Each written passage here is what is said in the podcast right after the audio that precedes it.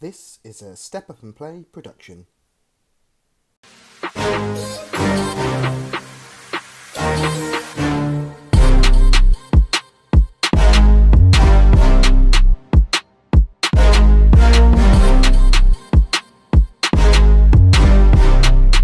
Hello, my name's Liam Barry and welcome to I Used to Play a Bit.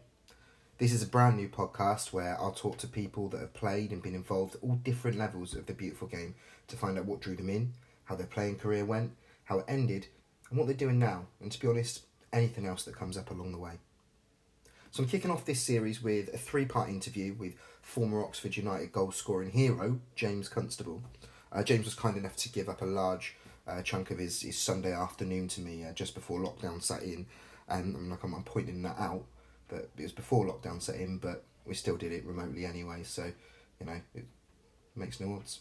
But just as a heads up, before we start, there's a few points in the interview where it does sound like we're talking over each other, but I can assure you that's not the case. I was absolutely on point with my manners that day, but the app that we were using to record just overlays the audio slightly sometimes, so if you can just bear with me on that one, I'm just not skilled enough to fix it. Yeah, that's better. Mate, it's been a long time coming, this, hasn't it? It has.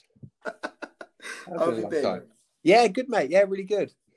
Yeah. Like I say, it seems like a minute ago I was at college dossing around, not doing a great deal, and then now, like I say, I'm 35, and like the career, sort of playing wise, is sort of coming to an end. It's crazy how fast it's gone.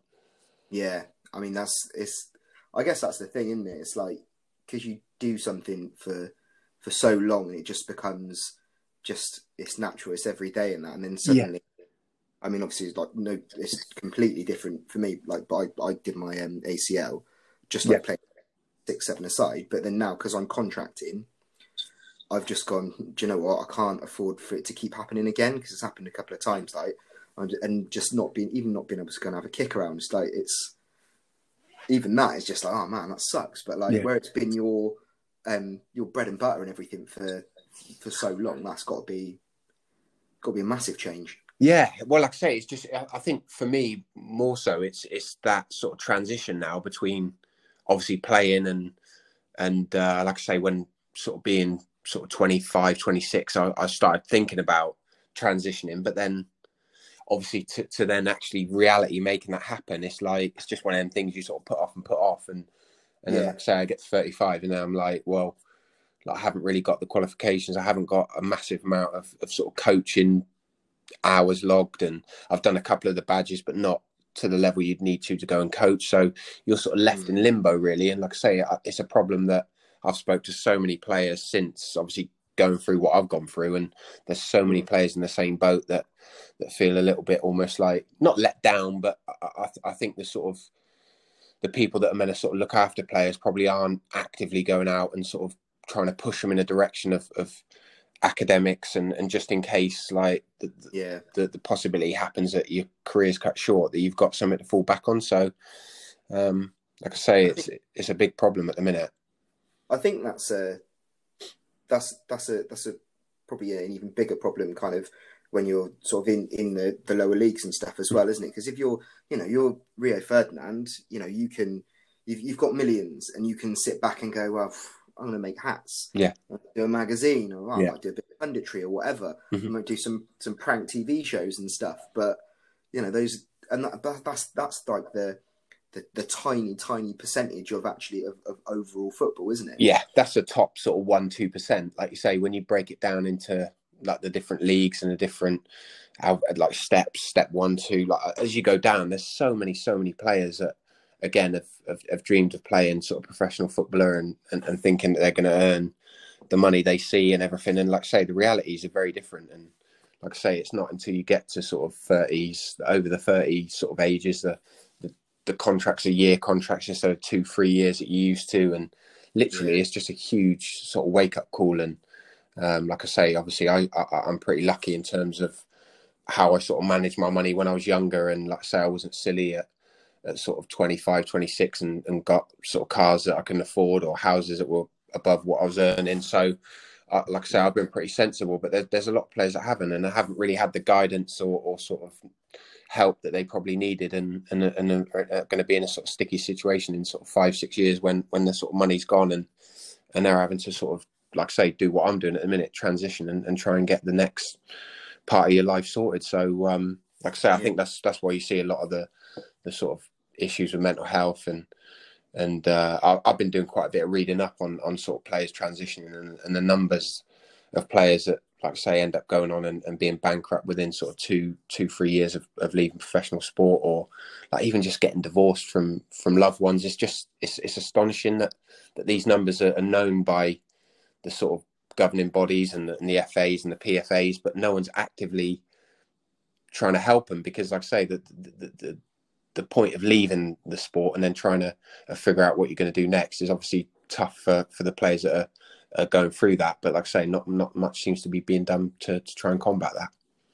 Yeah, because I guess, you know, when you're a kid, your parents always say, like, have a backup plan, don't they? But when you're actually on that road and you think, hang on a minute, I'm going to do this, and you are single-minded enough to make it, mm-hmm. regardless of what level you kind of get to, and you think, oh, I don't need to worry about it. I don't need to worry. And then, like you're saying now, like the reality afterwards is very different. And I suppose I don't know too much about like what the PFA do. Like, what is there much support from them or anything available from them? Yeah, like I say, I know sort of in the last sort of 2 or 3 years, obviously coming sort of from professional football then to sort of non-league football, and then obviously dropping down again to sort of step 2, step 3. So sort of coming right back to sort of like non-league in terms of like the amount that you're there. So obviously at Eastleigh, it was sort of 3 days a week to start with. And then obviously, because it was their first year in that league, and then it went to 4 days. And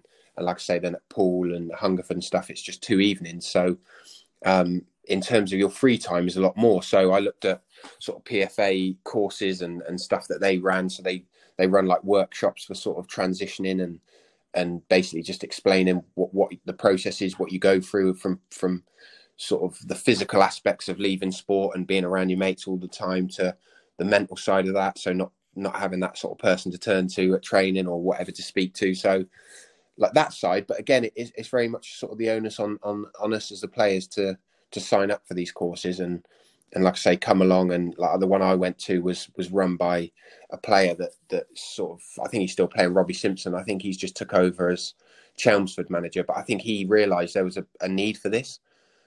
So he set up a sort of a platform called LAPS, which is Life After Professional Sport. And that's, I think he felt that, again, there wasn't probably enough being done by the PFA for that. So he set it up, and they run sort of workshops and stuff and get you to sort of meet with people that do recruitment and stuff like that, just to really get your head around life outside of sport. Yeah. But like I say, the PFA, again, it's a little bit of a sort of a reactive thing that they do. So players might tweet saying like they're coming to the end of their career, what are the options, and trying to get sort of feedback from other sort of players that have gone through it. And then, like I say, you'll see the PFA tweeting about courses and stuff. But like I say, I don't think it's like an actively a sort of proactive, let's go out and let's try and speak with clubs. And like I say, when I was at Oxford, I think I remember probably 2 or 3 times that we had anyone, I was there 6 years, that we had anyone come in and give us any sort of speech on academic sides of your free time, because you've got hours and hours and hours of free time. As a professional footballer, travelling on the bus and overnighters in hotels, like I say, you've got so much time in your hands. You could easily do a course or learn a language or whatever you wanted. Like, I just feel there's a lot of things that could be done and should be done, but probably, like I say, it's just almost an afterthought. And like I say, it's left to the players to sort of sort themselves out when they finish playing. So. It's something I've thought about quite a lot recently, like I say, because having sort of gone through it, it's something I would love to be able to do is go out and sit with sort of teams and say, look, what happens if, like, you've got a room full of, I don't know, 50-60% that are going to be under 25, and they're probably just expecting to play to sort of 35-40, and then they're going to leave playing, and the club they're playing for is going to offer them a job coaching, and they're going to do that to sort of 50. And it doesn't work like that. Because there's too many players. Well, this is the thing. Obviously, that I'm doing my sort of PFA. I've got my UEFA B license coming up, and I did my level 2 in 2017, and I've been trying to get on this B license for 3 years, and it's actually there's just too many people wanting to do it. I think for every course that's got 30-35 places, they're getting like 1,500 people applying for it. Wow! So it's just that obviously everybody's trying to get their coaching badges. Everybody's trying to sort of go into that sort of business and that sort of career path, but like you say, there's not 1,500 jobs every year for coaches. So everybody can have the coaching badges, but then to actually go and get a job with that badge is turning out to be pretty difficult. And like I say, for me, it's taken me just sort of a little bit more than 3 years to actually be able to get on the course itself. And then I think the course is 2 years. So like I say, I'm looking at another 2 years before I'm even getting that qualification to be able to go and use it anyway. So It's I had no idea it takes so long. Yeah, like I said, I think the course that I was applying for around Christmas time, I got rejected for, and then that was with the Berks and Bucks FA, and then like I say, just doing a bit of digging and stuff on Twitter, I found sort of, I think it was a girl playing for Reading women's team, and she's sort of 22, 23, and she's on the course, and then like I say, she might have another 10 years playing.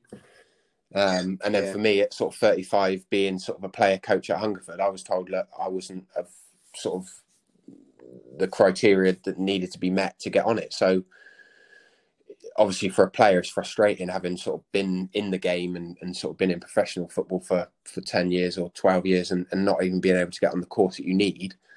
It's sort of, it's hard because like I say, they're trying to push you in certain directions, but then you can't get on anyway. So, yeah, it's been a tough sort of couple of years, really. But like I say, I feel at the minute like I'm starting to sort of get results and get sort of things in order, and hopefully like that will sort of bring some jobs my way in the future. And I suppose I've seen obviously on Facebook and Twitter and stuff that you recently did your sort of scouting course. That was another FA course. That was Talent ID again.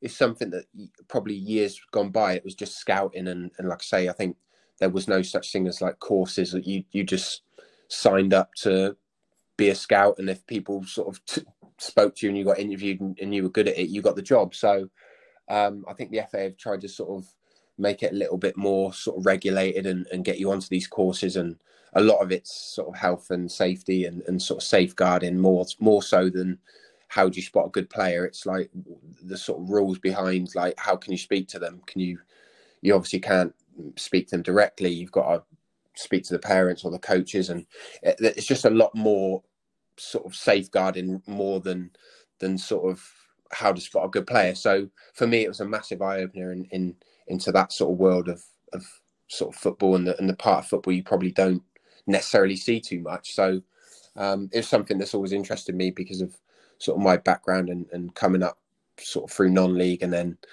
like getting picked up at 21, I've sort of missed that side of being in academies from 6 and 8 and sort of being all the way through and then players getting sort of released at 16. I've had a completely different sort of route into the professional game. So it was just interesting to see how that side of it works and what the differences can be.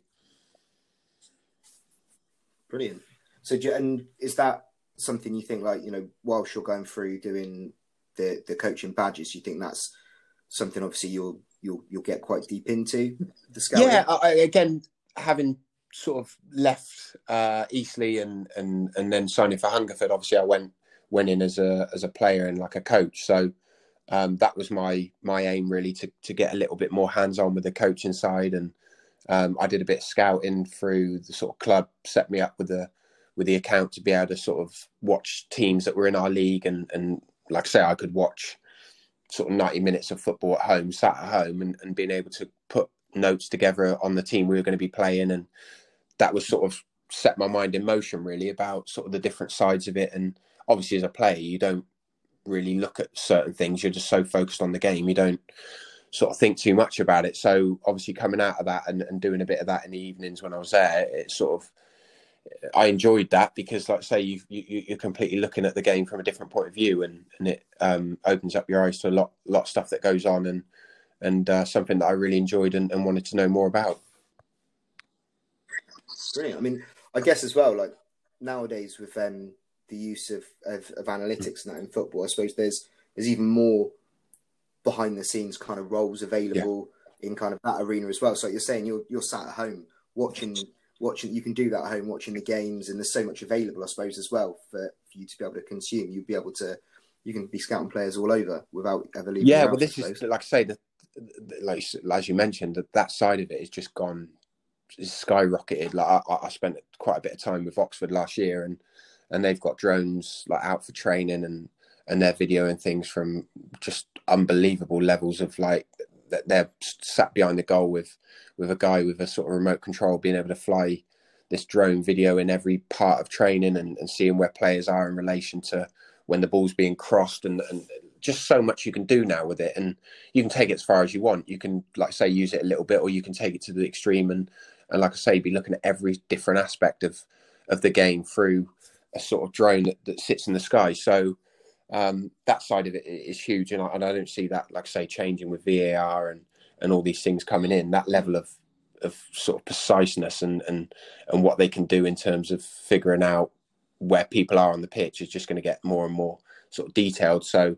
that's what it just gave me a different perspective from when I was sort of playing professionally to now. That there's so many opportunities in that sort of side of it, that obviously for someone that would love to stay in the game is obviously coaching and management and those sort of sides of it are very sort of limited. There's just not that many jobs. Like I say, Oxford have been unbelievable with me. They've let me come in, and I've sat with a manager, and I've been in his office, and I've trained with the players, and I've sort of sat and had lunch with them. I've been in the gym. I've sort of been able to get almost like a full access to what they do on a day-to-day basis, and just see how much, like I say, it has come on. And this is only sort of League One level. So, you can just imagine Championship, Premier League, what the possibilities are going forward in terms of how many roles. I think they said they played, I think, Chelsea or Tottenham in this checker trade, and I think they had about 30 media guys alone. So just people that are like recording games or doing stuff for social media or Twitter or Facebook or Snapchat, all the other the platforms they're using. Like say to just have a team of 30 people just to do that alone. If you look then at, like say, all the stuff for the game and all the match stats and video analysis, and it's a huge business. And like I say, it only looks like it's going to grow and grow and grow. So it's just worth having that side of the sort of business that you hopefully know or have some sort of knowledge of. That again, it opens up an opportunity to stay in the game if it's not coaching. There's lots of other ways to be able to do that with sort of. Just sort of broadening your horizons a little bit. I think the fact that, like, even Oxford, like, they've got like drones and that at the training ground, but it's the type of thing that I'd kind of expect. Yeah, they do that at the Premiership and that, but the fact that like at League One, like the attention to details, like it's to that point. I suppose there is, even in League One there's still a lot of money like flying the game, isn't there? So it is. Those small margins aren't just in the Premiership. It really trickles down. I'd like to say, I think you mentioned there the finances. I think that's a big driving force behind a lot of it, because how much money can be made and how much money can be lost in a small detail, like a mistake or someone not being in the right place and someone scoring, could be the difference between like you say, you're talking millions of pounds in sort of promotions and relegations. So it's huge. And like I say, to have a drone and someone operating it and stuff, I don't know what their sort of wages would be, but if that could then help limit the chance of a mistake or something like that, then like I say, it's worth every penny. And you're seeing things from a completely different point of view that you would never. I remember when I first went to Oxford, like we were just training on a pitch. You had barely enough sort of cones and balls, and now to the level, like I say, we didn't even have our own training ground then, and they've got their own training ground now, and like everybody's at the same place. They've got all the new sort of training facilities and the buildings. They've got everybody based at the same place. It's just worlds apart. And then obviously with the way their they're running the sort of training and all that sort of side of it is probably sort of a good relation as to why they are where they are. So it definitely makes a big difference. When you go back to the club now, like obviously you're a legend there, aren't you? So when you go back now, is it weird kind of like they still got like, you know, obviously got big pictures of you around the place and stuff? Yeah, obviously when I absolutely love going back. I think anyone that sort of goes to the club, whether they're there 3 or 4 years or 10 years or a couple of months, there's just you come away leaving with a funny sort of feeling, like that you just feel like that's your sort of home. I think ever since leaving there, I've been to sort of 3 or 4 different clubs, but I always have I have that feeling with it. Straight after any game, I'm looking for their result. I'm looking at when their games are compared to when I'm playing, to when I'll be able to get back there. It's just an unbelievable place that like I say, for when I went there, to the position they were in, to where I sort of remember seeing them as a kid and growing up and seeing them at the sort of top level of sort of football, to then be right down where they were. Just, it was crazy really to think that was the club that were up there in what was Division 1 or whatever.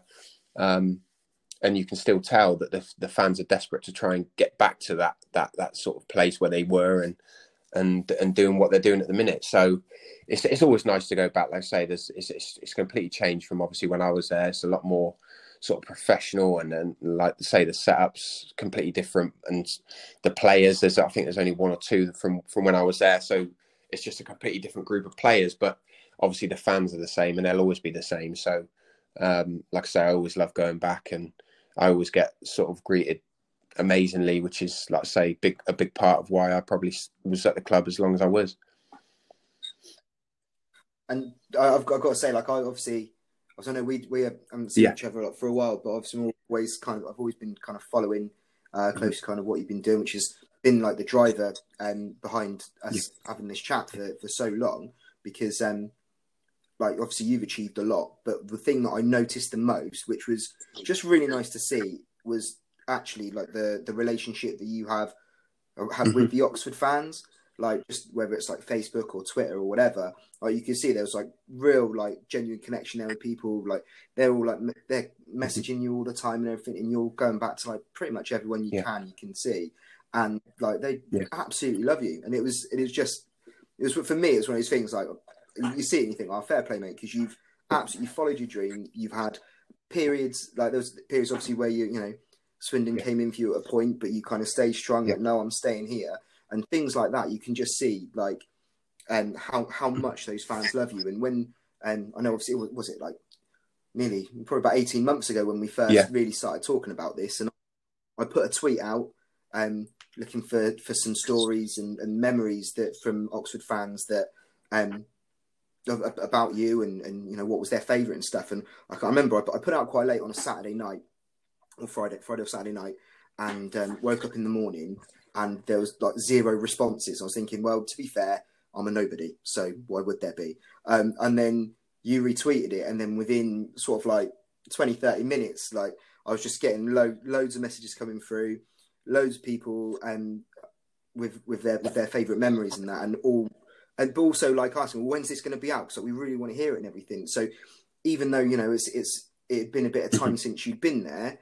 That affection was still there for you, and it was really nice, and for me it's really nice to be able to. I think, like I say, for me when I went there, I think I'd had sort of I'd been at Walsall, and like I say, it was an unbelievable opportunity to leave sort of Chippenham and in the sort of Southern Premier League, and then go on to sort of League 1 football under a manager like Paul Merson, and I think sort of I just couldn't believe where my sort of career had gone from. Like I say, I loved every minute of being at Chippenham. They gave me a chance to sort of live my dream basically, and that's to play football week in, week out. So obviously I loved that, and like I say, I loved being at Walsall, but I just went in completely underprepared really. I was out of my depth in terms of like, it felt like ability, fitness. Like I felt like I was just sort of a kid that's been plucked and sort of thrown into it. Like I said, I did when I played, I felt like I did all right. I scored, but my whole round game, like my touch and just everything, was just a way off what I needed to be competing. Like say for places in League 1 at that time, they were in a sort of tricky situation, and stuff like that. So then obviously from that, I go to Kidderminster and have an amazing time there. I loved obviously being part of that. And then obviously through performances and how well I did, I got moved to Shrewsbury. And it just felt, once I went there, like I was thinking, right, at some point I need to sort of get that chance, like say in the league, and have a good crack at being able to do what I felt now. I had sort of worked on my game. I got my fitness in the right sort of place and felt like I'd started to really sort of establish myself as a centre forward and be hard to play against and difficult. People didn't want to play against me. And then, like I say, that sort of fell apart at Shrewsbury. So it was just, I think the Oxford thing came up, and it was, for me, it was like, right, this is sort of last chance saloon in terms of really establishing myself. And everybody was like, well, he's gone non-league pro. Like every time he's got to the league, he's sort of come back down. So it was sort of difficult for me to really, I felt like I was going there with a lot to prove. And there was a lot of pressure, like obviously, again, coming from Shrewsbury, and Oxford, I know, had sort of had a few sort of difficult times. And I think they'd lost on penalties in the playoffs a year before. And it was just, everybody was a little bit desperate for sort of success, and they wanted it yesterday. So coming in, the pressure was quite big. And like I say, for me, it was, I was probably adding to that pressure by sort of making it like a make or break time for me, and knew that for them and the fans, they were going to want instant success. And for me, I was desperate to do well. So it just sort of built that sort of expectation. And like I say, it was coming to there. And like I say, the fans were unbelievable from the first minute that I was there, that the amount of sort of messages and people sort of coming up to me. And like I say, just, I started not particularly well in terms of goals. And it took a while to sort of 5 or 6 games to really sort of get going. And like I say, that season, I think I scored sort of 26 goals. And that sort of really kick-started my sort of career in terms of knowing that I could be, I think I got Blue Square player of the year that season. And like I say, I think I got player of the season and fans player of the season, obviously from their awards, which just gave me that belief that I was good enough. I felt like I was good enough, but the way it had gone and been let go by different managers, I just thought I need to have a good season. I need to reestablish myself and get that belief back that I could do what I knew I could do, but I needed to do it week in, week out. Right. Let's do some quick fire questions then. First pair of boots. A long, long time ago. It was a pair, I think it was like a pair called Arrow.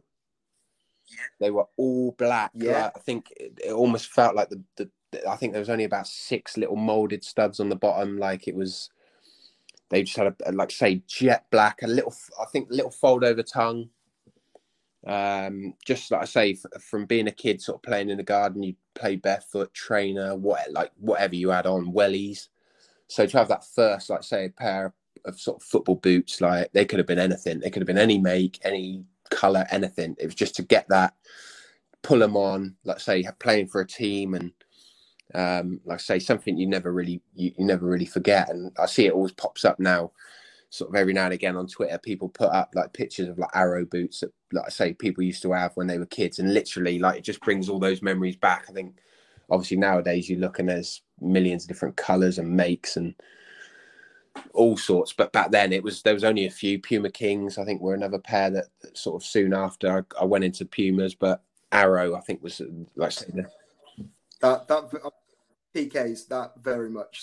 Yeah. Like, if I was to pick Puma a for you, I would say Puma Kings. Yeah. I think I'd put you up, all black, dubbed, like say, all polished. Like literally, you could hardly see any white. They were so sort of dubbed up and sort of and polished, ready. Like not a blob of mud on them. But as soon as you were finished, they were caked, and they just lived in the garage till Dad cleaned them on a Saturday morning, ready to go again. But. Yeah, Dad cleaned them. Prima donna. You're living the stuff of dreams, mate. I used to have to clean mine in the sink every. Yeah, Saturday night used to clean. Friday. To be fair, I used to go out in the garage for me, clean them up. Like say, get them all ready, put a bit of like dubbing on them, get them all. I think from him, like he was obviously playing sort of semi-pro and stuff like that. So for him to to sort of be seeing me do that. My older brother and younger brother both sort of played a little bit, but not. They didn't probably have that sort of same passion and love that I did. We me and my older brother played in the same team for a little bit when we were sort of first starting out. And my younger brother played a little bit, but for me, like I say, I think he really saw that there was something there and that he could almost help me get into what he would have loved to have been able to do probably, which was play professional football. Okay, and what's your kind of relationship with boots now? And I know that sounds like a weird question, but for me, I love getting a new pair of boots. My wife's like, "What's wrong with you?"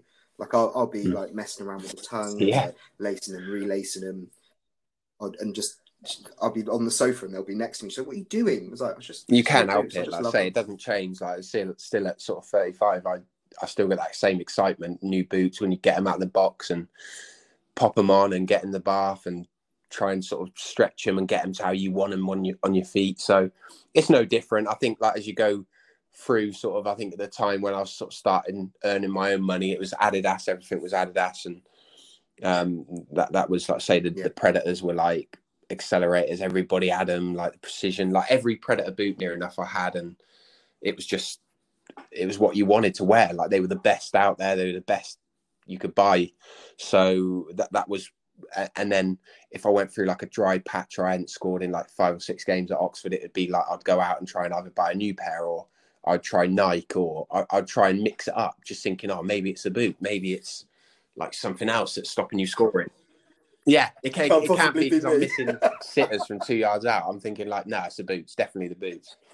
But yeah, I like I say, Adidas and Nike are really the only two I've ever worn really. Like I say, Predators have probably been 75-80% of my career that I've wore them, and then like I say the odd occasion I'd have a bad patch and I'd go and try a sort of a Nike pair and see if that would change it or but yeah, it's no different. Like I say, the older you get, you still get that same excitement of opening a new fresh pair of boots, and obviously when you play sort of professionally you get PFA vouchers, so at the start of the season you'd get like free boots, like you wouldn't even have to pay for them, which for me was like, this is unbelievable. Like I've gone from like having to sort of save up or do a bit of coaching or whatever at college to get some boots. Now they're literally sending me a card and I can just log on and pick whatever I want.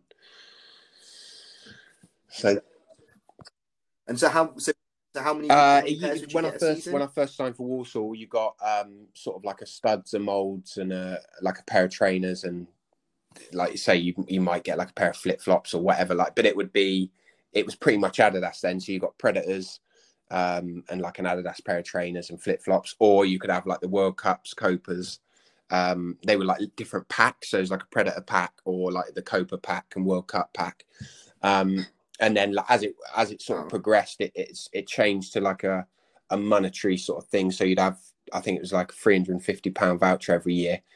And you could basically buy whatever you wanted, but it seemed like great. But then boots that were sort of 150, 160 in the shop were now sort of 200 on this sort of website.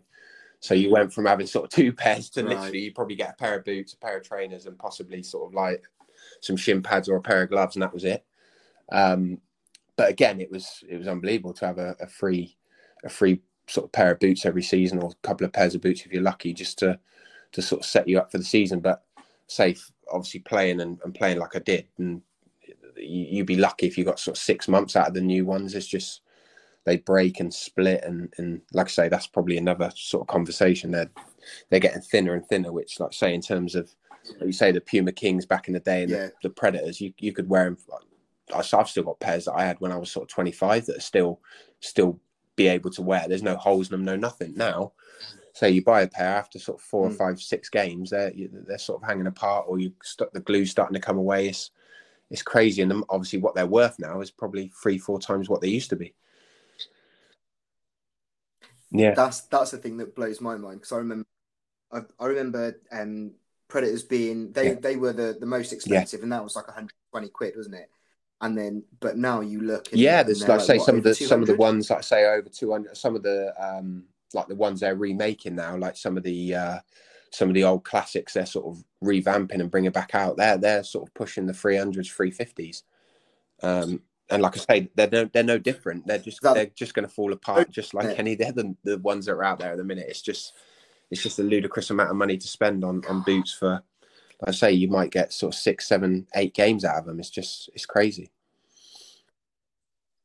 Yeah, but then exactly. You find yourself still doing it. So, honestly, I know, and I'm sure a lot of like the fans that followed your career and that they all know that as much as obviously you love Oxford, you are a big Spurs fan.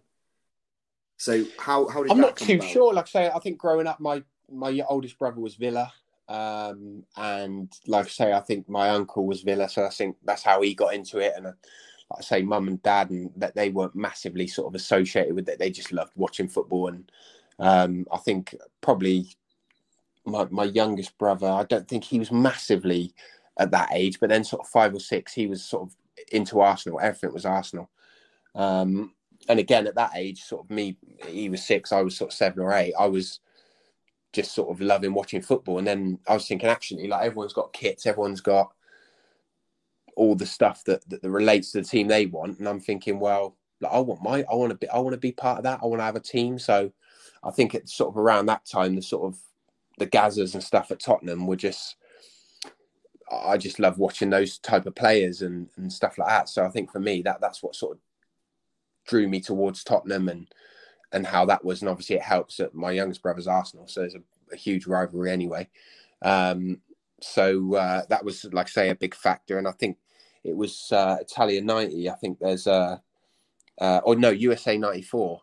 I've got a picture like that was on, and I've got like full Tottenham kit on, and then I've got this USA 94 sort of t-shirt over the top, and it was just, like I say, for me it was anything to do with football was what I wanted to do. I remember, like, no matter what I had on, like what game was on, I'd be watching the game, running around pretending I was that person, and the amount of things we smashed and broke, and it's just scary the amount of damage we used to do, break greenhouses, whatever. Like, it was just, football was everything. And like I say, back then it was just the team that I just wanted to watch and couldn't get enough of sort of seeing was Tottenham. So that was where it came from, and it just stuck, really. And we've had some pretty miserable times as Tottenham fans, but like I say, I love going back. I still haven't been to the new stadium, so that's like a big thing for me, that I'm desperate to go back there and witness that.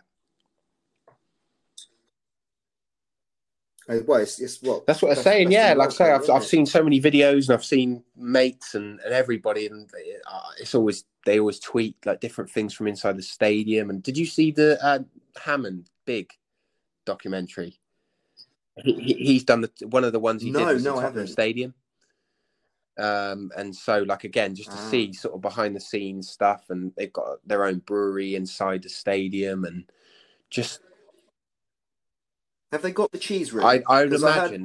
From what I saw, they literally had every single thing you could ever think of, like that you could use in terms of, like, say, all the pitch being able to come out and play NFL, which is like another huge part of my life. I love watching NFL. I've been a big fan for sort of 5, 6 years of that. And to be able to go and watch football one week, NFL the next week, and, like I say, it's obviously having still sort of been playing, it's never been something I've been able to do, but obviously as you get older, I'd love to have a sort of season ticket there and be able to go and see all those type of events. It'd be a dream come true.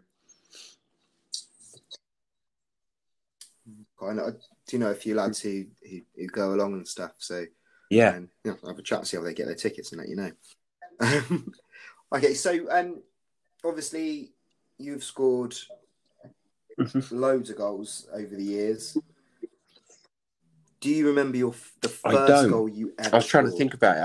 Obviously, you mentioned some of the things we would talk about, and I was trying to think back. And to be fair, like, for the first, I think until, even when I was at Cirencester with, like, say, you and the other guys, like, I think even then I was playing sort of right back or right wing. I it wasn't probably till I was 17, 18 that I really started sort of playing up front.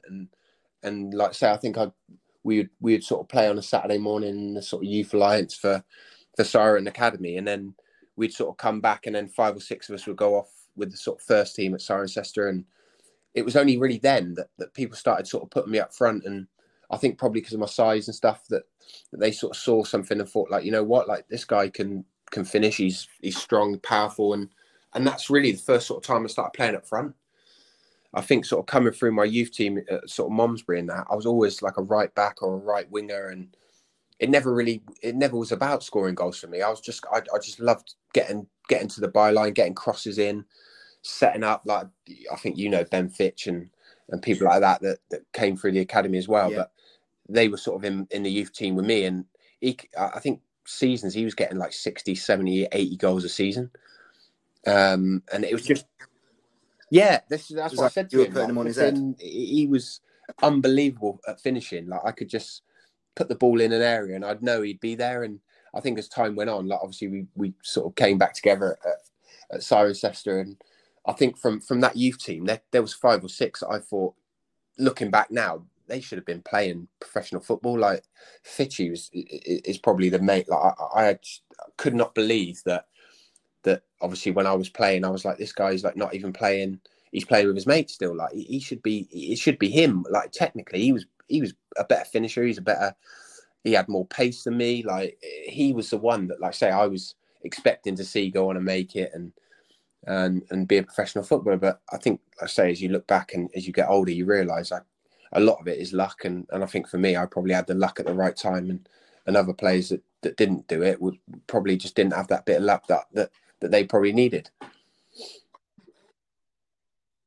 I think you're maybe doing yourself a bit of disservice there, mate, because if I think back to obviously when we played, one of the things that I don't think you could ever knock you for was always is the effort, and you trained hard, didn't mess around, you really knuckled down on that. And I think especially going through that route in that environment that you're in, you're with the lads who did have the skill and that, but maybe not necessarily the application, which is why they were there and not at the other clubs. So actually in that environment, you've come through that because actually you had that thing that maybe those other lads that were already signed up at clubs had, and that was that focus and the determination, and not as distracted as much as maybe the rest of us for sneaking off to but I said, like, I was speaking recently, like, to a few of the lads, like Reason, Sam Reason, and just like remembering back, like, we were Dean Mason and that, we were out near enough every Thursday night. I remember, like, we'd go out on a Thursday night, stay at Dean's, come into college on a Friday, absolutely hanging, and like still do our lessons, still like obviously go out and train on a Friday afternoon, ready for a game on a Saturday. And it was just, I say, it was crazy to think that, like I say, at that age, 18 or whatever, like, players were and still are now, like, they would have been in academies for like 10 years and would have never experienced any of that. So like I say, for me to have done what I've done, but still had that sort of upbringing in terms of, like, it was fun. Like I say, it was probably silly at times. We probably got in trouble for doing it. And I remember Ivor and Steve and some of the coaches used to be able to, like, find out from the bouncers who was out, and you'd never get away with it. But it was just, like I say, just, I feel lucky that I managed to do that and live that sort of side of it, as well as do what I do football wise, because a lot of players now, I think, are sort of giving up their whole sort of childhood for football and getting to 18, 19, 20 and being let go of and sort of missing out on that. So I feel lucky that, again, like that I've managed to do sort of both sides of it and enjoy that side and enjoy the football side as well. Cool. And obviously you've spoke a little bit about obviously your dad playing semi-pro and stuff as well. So what about kind of like heroes for you as, you know, as a young kid getting into the game, sort of like who were your biggest influences? I think, like I say, certainly like in the early years, it was just anybody that like was just playing football. Like for me, obviously the older I got, it was like the R9s and like Linekers and Shearers and like people that would like obviously doing things that I sort of started to transition from like being a winger, wanting to be like a Beckham crossing to actually I want to be this guy flipping, taking everyone on, doing a bit of skill and banging it in the bottom corner. Like that's where sort of I transitioned then into following this sort of those people. And I say, especially as from being young and obviously watching like Lineker for England and sort of Shearer and those type of players, it was that's what I started to enjoy watching. And like I say, I think I was, I can't remember what age I was when Sky really sort of became like life, and you could watch Spanish football, like Football Italia on Channel 4, and your eyes were just completely open to like a different way of football. Like we're so used to just like watching Match of the Day, that's all we had, and then all of a sudden you can watch like Italian football, you can watch like the Sandorias, the Parmas, like teams that had unbelievable players, but like you hadn't heard of them, because we just hadn't seen it. And then all of a sudden you get to sort of see all this. And I remember that was like one of the big things that I used to, like I say, I think it was on like a Sunday morning at sort of 9, 10 o'clock, it would come on Football Italia. Everyone knew the theme song, and everyone would be sort of running around kicking a ball for a couple of minutes before it came on. And it just completely changed sort of what you could see and what you actually got to see. And for me growing up, like that was a huge part of, I'd say, probably my sort of development in terms of just wanting to do it with my mates and have a bit of fun, and actually think like, look at these stadiums like full of people, and like these lads. It was obviously at that age, it was never about money.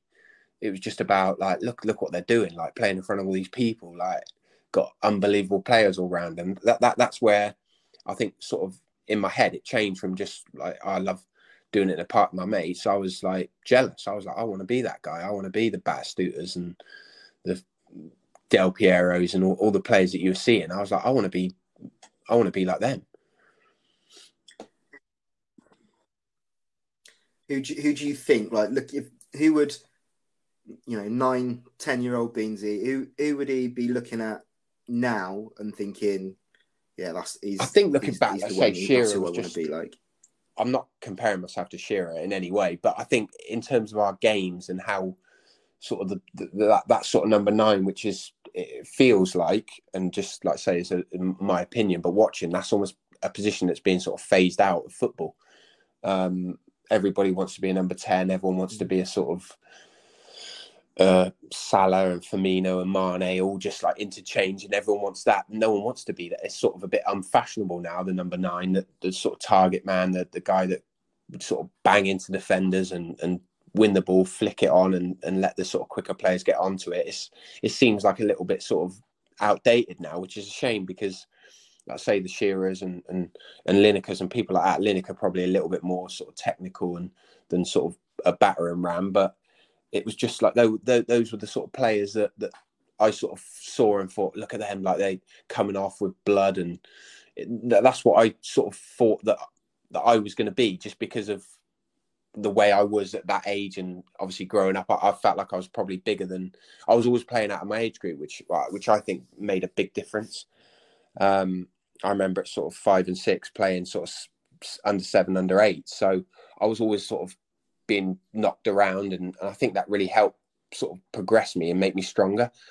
But yeah, they would, like say, the Shearers. And that's what I really thought sort of growing up. And like say, the Gazzas, I loved Gazza, just how he was. And I was lucky enough to meet him a few years ago in Poole, and just literally in the middle of a park, in the middle of a sort of sport, in the middle of a sort of fate, that just bumped into Gazza.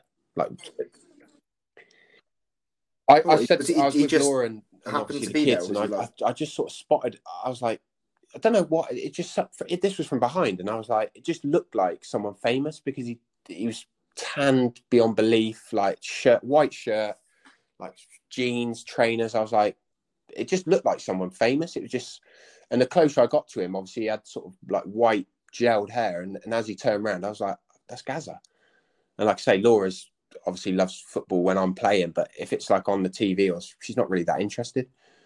So I was like, she was like, are you sure? Like, she had no clue, like probably what he looked like, but it was just like, I knew that it was Gazza. I was like, I've got to somehow like see him. And she was like going, oh, go and ask him for a picture. And I was like, you can't just go up to Gazza and ask him, it's Gazza. Like, you know, I was absolutely like, just like a little kid, like a 5-year-old again. I was like, that was my sort of person I loved watching when I was a kid. Now he's just strolling through the park, and it was around the time that he had all that trouble, and people had been sort of videoing him drunk, and it was just, I felt like for him, it probably wasn't the right thing to be going up and asking for pictures, because he would have probably been thinking, you know what, like, is this going to be a genuine person or is this someone trying to sort of catch him out? Or there was a lot going through my head. I just didn't want to make him feel uncomfortable because obviously someone I loved and sort of respected, I didn't want to cause him any sort of any problem. So like I say, I left it and we sort of looked around, and I looked around 5 minutes later and he was gone. And I was just like, oh, you know what? Like, I should have, it's one of them things, you might never get a chance again.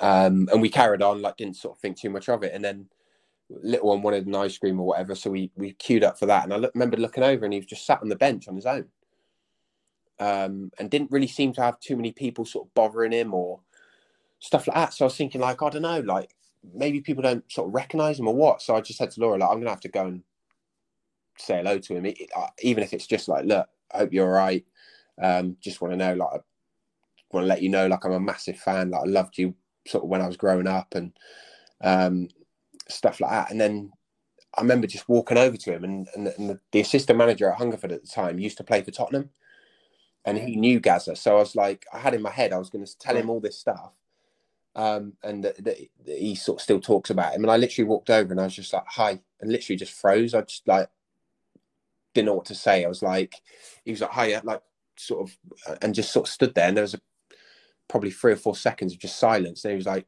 do you want a picture? And I was just like, everything I planned to say, everything in my head that I thought I'm going to tell him, like, I love watching him, and I know people that have played with it. Literally, it just all went out the window, and I was just stood, just staring at Gazza, and I was just like, yeah, that'd be great. So I had a picture with him, and then, like I say, it was just unbelievable, like, asking questions about sort of what we were doing down here. And I said, like, we sort of lived down here, and he was talking about Laura's mum and dad had just moved back to Newcastle, so he was talking about how sort of he lived not far from them, and he loves it up that part of the world and everything. And it just, like I say, we probably stood chatting to him sort of 5 minutes, and it was, like I say, something I'll never forget. It was just an opportunity to speak with your hero sort of growing up, and then like I say, everything he's gone through and all the sort of stick he's taken and stuff like that, to then just be able to give up sort of 5 minutes of his time and just sort of chat with you to do with football and Tottenham. And it was just amazing. And like I say, I feel so lucky and that I managed to sort of summon up the courage to go over and say hello to him. Well, because I imagine, like, if you hadn't, that would be, if I said 100%, 100%. Because I just said, like, you just, I think he'd been really ill as well, and he'd been in rehab and all these different things. And you just think, like, you look at the sort of the bests and people like that, and you just don't know. It's a horrible thing, that sort of addiction, and that, like I say, these players that should be sort of there, that you see all the time, and like the Linekers and that doing Match of the Day. It's just a shame that, like I say, he's not on that sort of level to be able to be seen and not be sort of like in the press for all the wrong reasons. Like, we should be praising him and enjoying him for what he was, which was, like I say, an unbelievable footballer for this country, and, like I say, for the team that I love to support. Yeah. Mm. That's a great story, that, mate. I love that.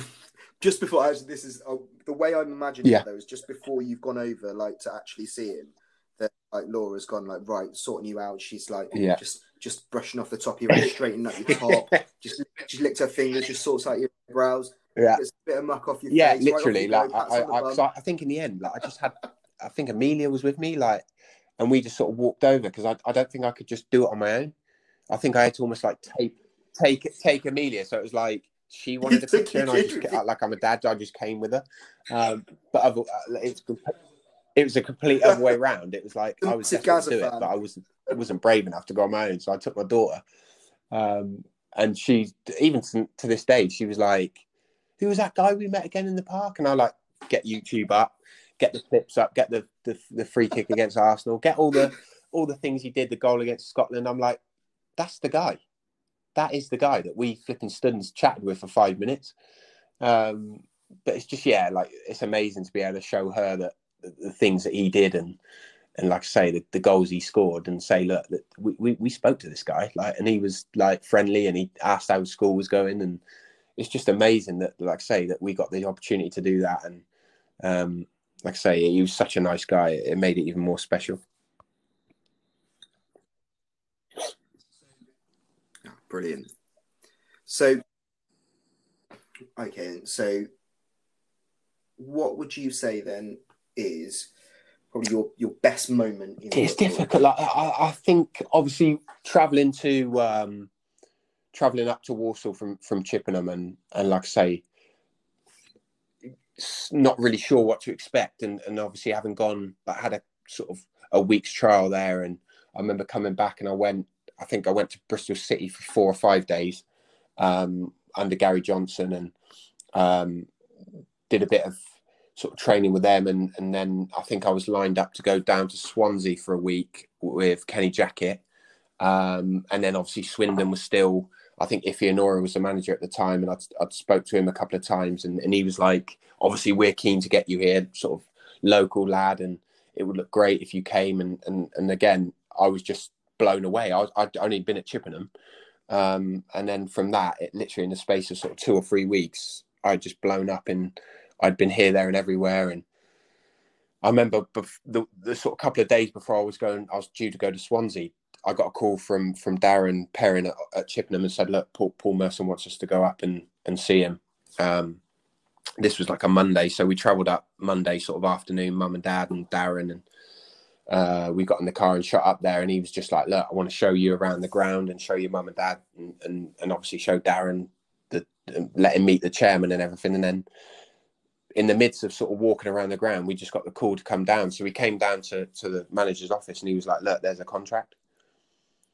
And I remember just like me and dad, we just sort of looked at each other and we just like, it was like, again, sort of like when you walk in and you stumble across like a sweet shop with like millions of sweets, you just couldn't believe like this was happening. Like they were like, right here, it's like a 2.5 year contract or whatever. And we did, I said even to this day, we didn't even turn it over. We didn't look at the money. We didn't even look at any part of it, like any clauses. They could have said, look, there could have been a clause in there saying you sign for 2.5 years, but you've got to stay for 20 years after that. We didn't even read it.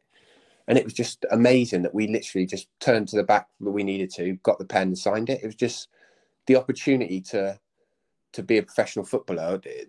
Everything else just sort of came out of it. We didn't even, the sort of thinking behind it just went out the window. I was just so desperate to be a professional footballer. And I say the opportunity from being offered to you from Paul Merson, another sort of player that growing up I watched and just loved seeing what he could do with the ball. It was just, for me, it was like a no-brainer. But I think in terms of playing wise, obviously Oxford leading the team out of Wembley as captain, and an unbelievable game of football, and then to sort of crown it by going up and picking up the trophy and knowing what it meant to the fans and what that meant for the football club as a whole going forward was, like I say, it sort of outweighs so much stuff, that the sort of bad days you have and the down days, because as footballers you do have down days and you have good days, but like I say, you only need to put that on for sort of 2-3 minutes of the last sort of 2 or 3 minutes of the game, and that turnaround, like I say, any down day you have, and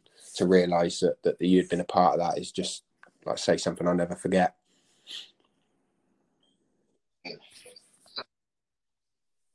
Awesome. So obviously, you know, you have to do the light and shade. So we've got your best moments. Playing wise, what's been the worst moment for you? It's different. Like there's obviously. Yeah. I remember that we obviously when I was at Oxford, we played Swindon. I got sent off after 10 minutes, and at that minute, it's like I've let everyone down. We're definitely going to lose now. Like you're 10 minutes in, it's 0-0. You've been sent off. Like say, you're sort of walking off the pitch with Matt Ritchie sort of patting you on the top of the head, and like I say, you've got to walk past sort of Di Canio and all that, and you're just thinking, I've let everyone down. This is like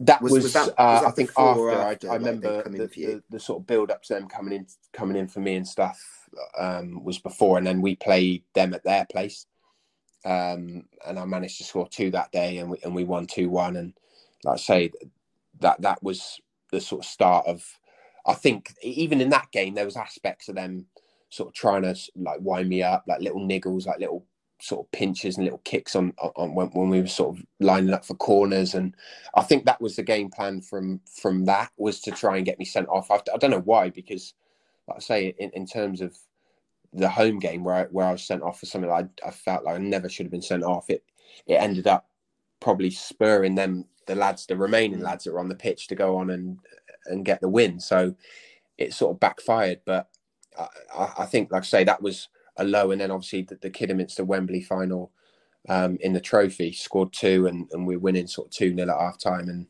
And then to lose sort of 3-2 was a tough one. Like I say, the first sort of proper game at that stadium. And like I say, at half time, our emotions compared to full time was just, we had already started planning on what I think something like about £1,000 win bonus for the game. So back then we were just like, lads were just like thinking, oh my God, like we're 2-0 up, like thinking about what we're going to be doing, like whether they're going to sort of take us away somewhere, or because I think the club were going to set to make over £1 million, I think, in sort of TV money and stuff like that. So we're thinking, oh, we're going to get probably taken away. And wow. Like I say, I think didn't probably take our minds off it, but I think we probably just got a little bit overexcited from the position. Like I say, it was 2-0. It wasn't game over. There was 45 minutes left, and they were a good side, Stevenage. And say, as it sort of turns out, we got sort of turned over, and I remember Morrison scoring in the last sort of seconds of the game, and just absolute heartbreak for, I think it was 53,000 there that day. So. Just unbelievable, from the highs of the first half to then the lows of the second half. And I remember sort of coming over, I think we'd gone up, got our sort of losers medal, came back down. And I remember sort of seeing all my family and everybody sort of trying to sort of smile and put on a brave face. But for me, I was just in floods of tears. I just couldn't believe like that we had not managed to get it over the line. And for me, it was, I think going back in 2010, and obviously winning there with Oxford was huge in terms of, I needed to do that to then sort of wipe that memory, that because even to this day, I've never watched that Kidderminster game back. Never. I've seen tons and tons of the first halves, and I've watched obviously there's sort of like 2 or 3 minute clips that sort of summarise the game itself, but I've never been able to sort of bring myself to watch the 90 minutes of football, just because it's just such a raw emotional memory to know that the highs of doing what I'd done first half, like scoring and just that.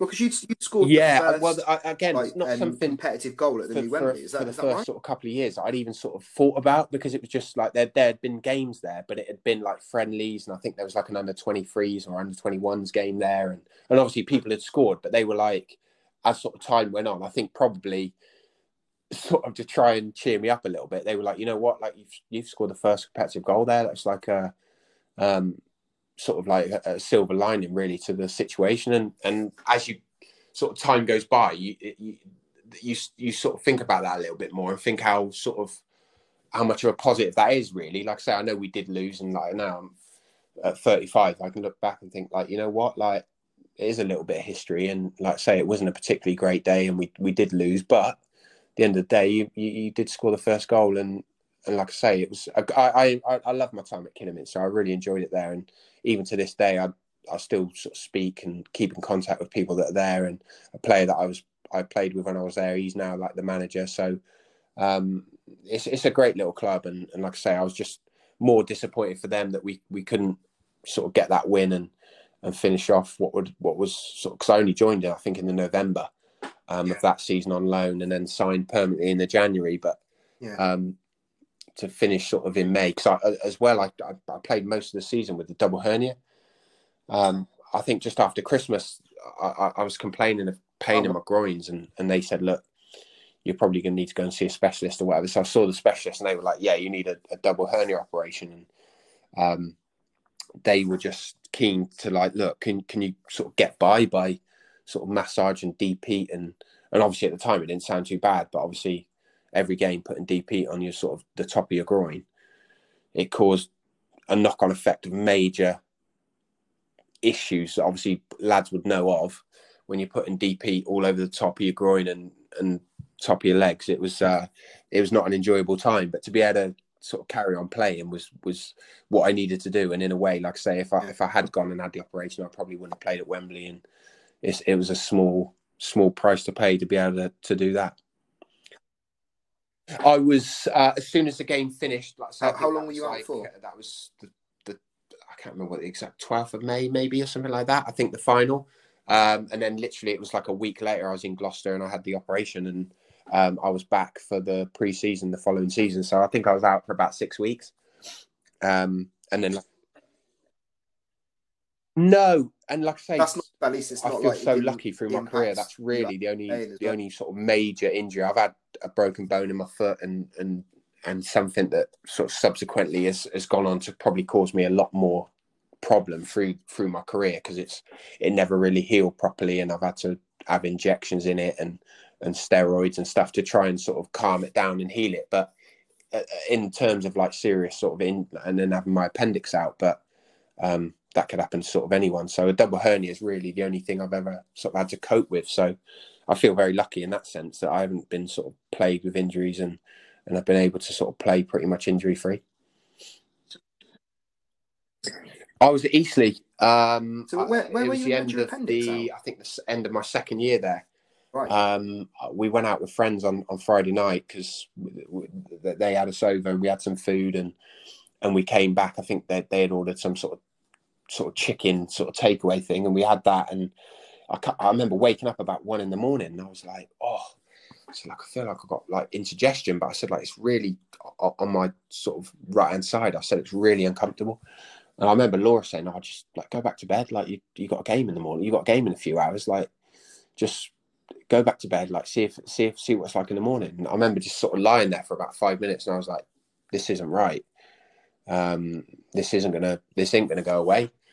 So I remember just lying there thinking, I'm going to have to go to the doctors. And she rang sort of 111 and they said, "Oh, we'll call you back in sort of 20 minutes or something." And literally like 5 minutes later, I was like, "No, I ain't going to be able to wait 20 minutes. Like, I need to go now." So literally I just hopped in the car, drove to Bournemouth A&E, and that's where I was until lunchtime on the Saturday. And then they were like, "Right, we need to take you down for an emergency like operation." And they took it out, and like I say, it was what I needed to have done, because I couldn't have gone on. Like, the pain was just getting worse and worse. So just completely out of the blue, and like I say, something I've seen since Eric Dyer at Tottenham's had it, and he said basically it completely just ruined him for like a year. He just couldn't get back to levels playing wise, and he sort of pulls it all back to having his appendix out.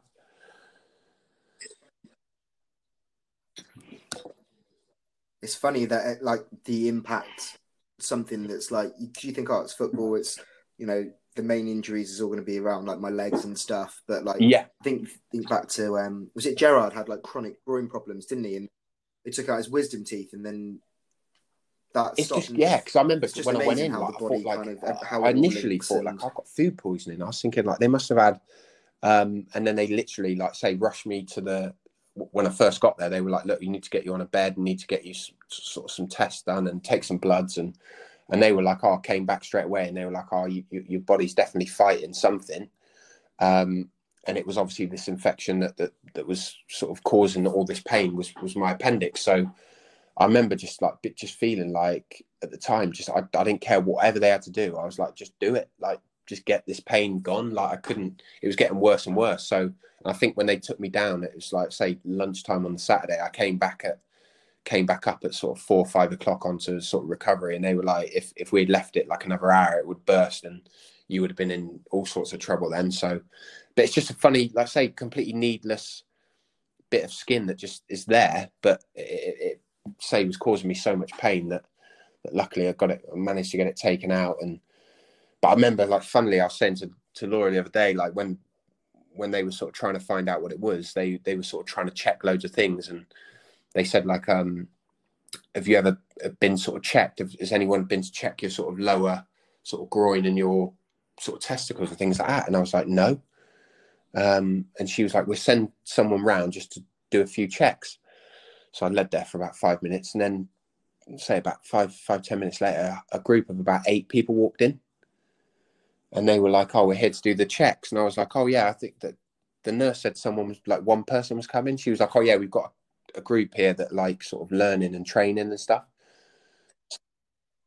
So that's, so they were like, can we have a look? And I was just like, they've gone, felt instantly uncomfortable, just led there on a bed, and they sort of lifted up my gown, and like say, I was just remember just lying there and just thought, just shut my eyes, like I don't want to, like all these people just sort of staring in. But yeah, they managed to sort of tick off that it was nothing to do with any of that, and it was an appendix problem. So I had all that embarrassment for nothing. And yeah, they managed to like say take me down and get it out, and it didn't put me out for like too long in terms of, I think again that came the sort of last 2-3 weeks of the season, and then like I say I was gutted because I missed the sort of last couple of weeks of the season. Oh, right. But by sort of the middle of May, beginning of June, I was back running and stuff like that. So it was an incredible sort of turnaround in terms of time. I wasn't out for very long at all, but yeah, it was funny that the sort of the way it sort of panned out. But I was so glad at the end that it was gone and I could get back to sort of normal.